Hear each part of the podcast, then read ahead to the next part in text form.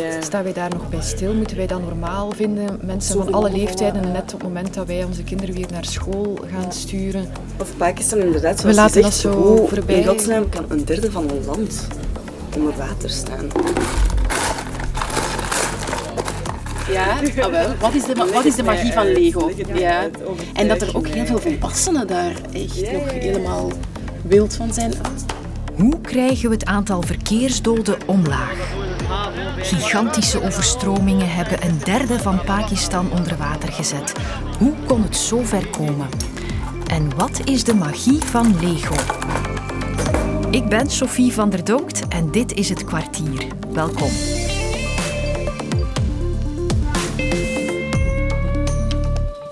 Zijn er opnieuw niet aan ontsnapt, deze zomer of deze maand zelfs, want we hebben deze berichten moeten brengen. In Winkselen bij Leuven is aan de oprit van de E314 een ongeval met In vluchtmiddelen. Vlederen in West-Vlaanderen is een bestuurder om het leven gekomen bij een Brussel ongeval. is nog altijd grotendeels versperd na een ongeval met drie vrachtwagens en een Vanavond een personenwagen. fietser omgekomen na een aanrijding met een vrachtwagen.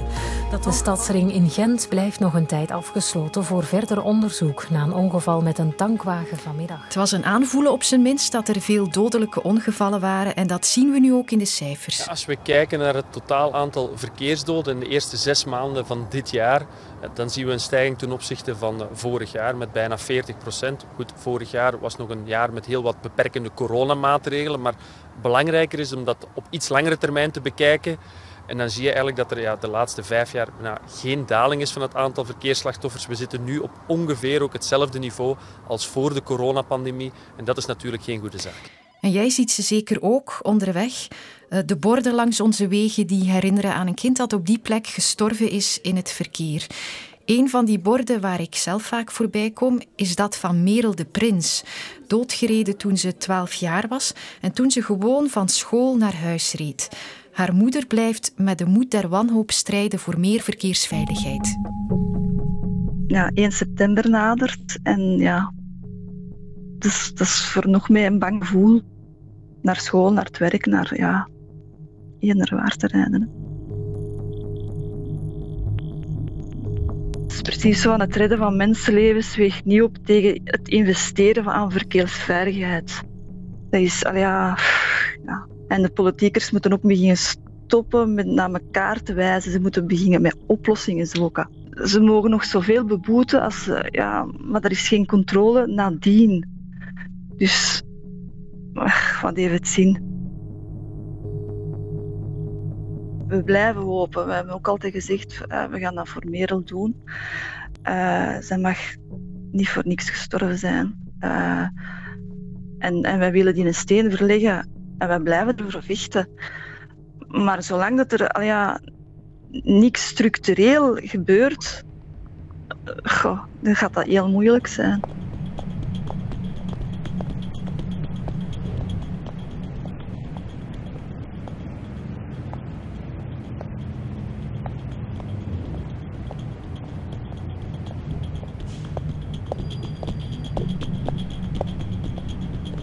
Hey, hajo. Ja, kijk waar we hier staan. Dat is het Meizerplein in Brussel. En al al die jaren dat ik hier kom, is dat zo'n typisch chaotische plek waar auto's en trams en voetgangers en fietsers en steppers elkaar kruisen. Is dat een grote boosdoener, hoe onze wegen hier in België ingericht zijn? Ja, natuurlijk. Het, het is sowieso een boosdoener. Hè? Dus een van de meest chaotische kruispunten in, eh, in België en in Brussel. Maar je kan wel een beetje zeggen dat eh, tot 2017 de Vlaamse en andere overheden in eh, België het laaghangende fruit hebben geplukt. Hè? Dat betekent, we hebben toen al ingezet op vrijliggende fietspaden en dergelijke meer. Meer controles, op snelheid. Maar die winst hebben we gehaald. Hè? Dus tot dan zijn de cijfers qua doden en letselschade gedaald. Maar dat zien we dus nu niet meer gebeuren. En dat wijst toch bijvoorbeeld op infrastructuur. In de eerste plaats onze ruimtelijke ordening. De, de stad in Vlaanderen is overal en nergens. 13.000 kilometer lintbebouwing met heel wat lokale conflictkansen. En dat is een handicap die we met ons meedragen. Dus dat budget voor die vrijliggende fietspaden moet wellicht nog omhoog. Uh, we moeten proberen ook kruispunten aan te pakken die volgebouwd zijn en waar we dus niet de kans zien soms om verkeersbewegingen conflictvrij te maken, zodat het ook voor fietsers en voetgangers uh, ja, veiliger wordt.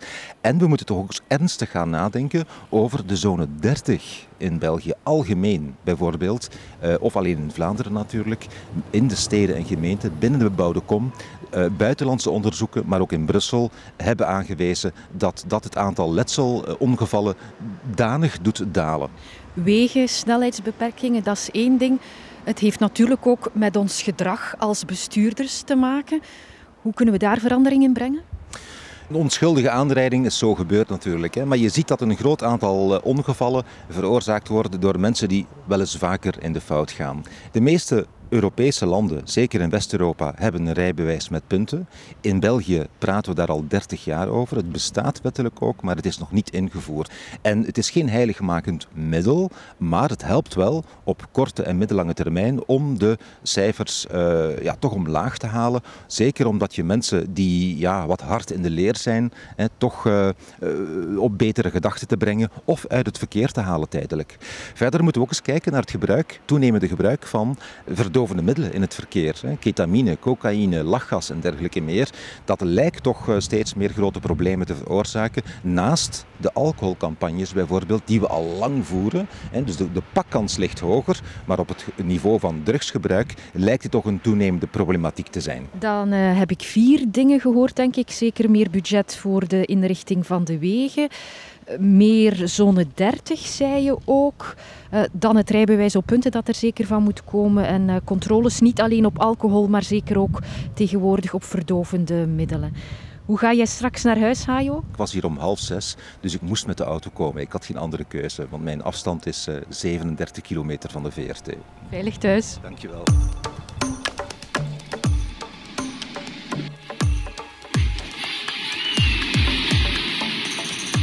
Wij hier wachten op broodnodige regen om weken van droogte weg te spoelen, wordt Pakistan geteisterd door ongeziene watersnood. Er zijn al meer dan 1100 doden gevallen en een derde van het land, vooral het zuiden, zou intussen onder water staan. Ja, die beelden zijn hallucinant en de omvang van de ramp is eh, nauwelijks te vatten. Pakistan, dat is een enorm land, zo'n 800.000 vierkante kilometer in oppervlakte. Als we horen dat ongeveer een derde van het land onder water staat, dan spreek je over een gebied ongeveer negen keer zo groot als België. En ook als het over inwoners gaat, is Pakistan een reus, want het staat op de vijfde plaats van landen met het meeste aantal inwoners. Het zijn er 233 miljoen. En volgens de overheid zouden meer dan 33 miljoen mensen getroffen zijn door de waterellende nu. Dat is dus drie keer de Belgische bevolking. En de schade die raamt Pakistan zelf nu al op 10 miljard euro. Ja, zware overstromingen kennen ze helaas in Pakistan, maar nu is het dus heel extreem. Dag Wilma van der Maten in Pakistan. Komt dat nu door de klimaatopwarming? Nou, dat vinden ze in Pakistan wel. Dat zei ook gisteren minister van Milieuzaken. Die zei, kijk, wij dragen voor nog geen procent bij aan eh, de wereldvervuiling. Maar wij zijn wel het meest kwetsbare land. Dus dat betekent dat al die vervuiling naar ons toe komt. En nu zitten wij met de gebakken peren, want uh, het, het, het, wordt steeds warmer, onze gletsjers smelten. Uh, al dat water komt naar beneden en nu dat overtollige regenwater komt ook allemaal door de opwarming van de aarde. Dus Pakistan speelt wel een beetje de gebeten hond. Hadden ze zich daar dan niet beter op moeten voorbereiden? Nou, dat is een goede vraag. Ik heb ook eens een rondje gemaakt langs uh, mijn collega's, milieujournalisten. En die zeggen het is alleen maar erger geworden. Als je kijkt naar de rivierbeddingen, ze zijn allemaal volgebouwd met hotels, allemaal grote bouwen gekomen, er zijn heel veel bomen gekapt. Pakistan had ooit het beste irrigatiesysteem met rivieren, dammen en dijken. Die zijn verdwenen of ze hebben zomaar ergens aftakkingen gemaakt. Dus er is gewoon helemaal geen plek meer als het heel erg hard regent om dat water op te slaan of dat dat water ergens naartoe kan. Dat wordt continu tegengehouden door allerlei obstakels de regering zal maar eens om de tafel moeten gaan zitten met deskundigen en kijken hoe ze dit kunnen gaan oplossen voor volgend jaar. Want dan regent het weer en dan is die klimaatverandering nog lang niet voorbij. Maar nu eerst vandaag, met die enorme omvang, stelt de hulpverlening daar iets voor? Ja, het gaat heel moeizaam. Kijk, ze roepen ook al maar weer heel snel van dat het, het Westen maar weer helpen. En het Westen helpt ook. Turkije heeft, is allemaal met vliegtuigen gekomen. Uh, de omringende landen, Europa heeft van alles beloofd. Maar goed, um, het land staat wel voor grotendeels onder water. Bruggen zijn weg, wegen zijn weg. Hoe krijg je alles daar? Het leger beschikt niet over zoveel helikopters. Uh, dus het is, het is een immense operatie. Nee, niet iedereen zal worden bereikt en niet iedereen krijgt nu eten. Jij bent kwaad, hè, Wilma, over de toestand daar nu? Ik, ik zie dat er nog steeds mensen van twaalf jaar geleden nog steeds in tenten wonen. En ik maak me ook boos over die grote scheiding die bestaat in Pakistan. Kijk, de rijken wonen in de stad en die weten helemaal niets van het platteland. Die komen daar ook niet. En ze voelen zich ook absoluut niet verantwoordelijk voor wat er nu gebeurt op het platteland. En dat maakt me eigenlijk heel erg boos. Ja, ik mag, het niet, ik mag dat natuurlijk als journalist niet tonen. Maar ik ben ook maar een mens en ik zie dat allemaal voor mijn ogen gebeuren. Dan denk ik, ja, dat moet toch ook eigenlijk eens veranderen. Hè? Die hele elite, die, die klassenmaatschappij in Pakistan, die feodale toestand daar. Bovenop die vreselijke overstromingen dus ook nog een enorme kloof tussen rijk en arm. Goeiemoed daar. Oké, dag. Dag. Behalve als je op zo'n blokje trapt, zijn veel mensen enthousiast over Lego, denk ik. Jong, maar ook ouder. En nu zou Lego in ons land ook nog eens duizend nieuwe jobs kunnen opleveren.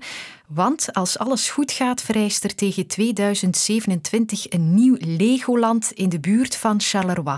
Met 70 hectare vol attracties in kleurrijke blokjes en een investering van, hou je vast, een kleine 400 miljoen euro. Dat is een gigantisch bedrag in crisistijden.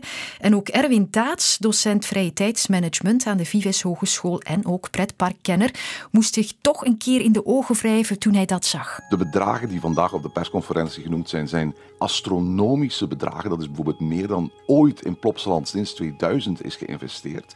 Het zijn waanzinnige bedragen als je kijkt wat parken op jaarbasis investeren. Dan gaat het om luttele miljoenen tot een paar tientallen miljoenen. Dat daar ooit bij spreken 100 miljoen in één keer op tafel gelegd wordt, laat staan. Het viervoud daarvan is uitzonderlijk.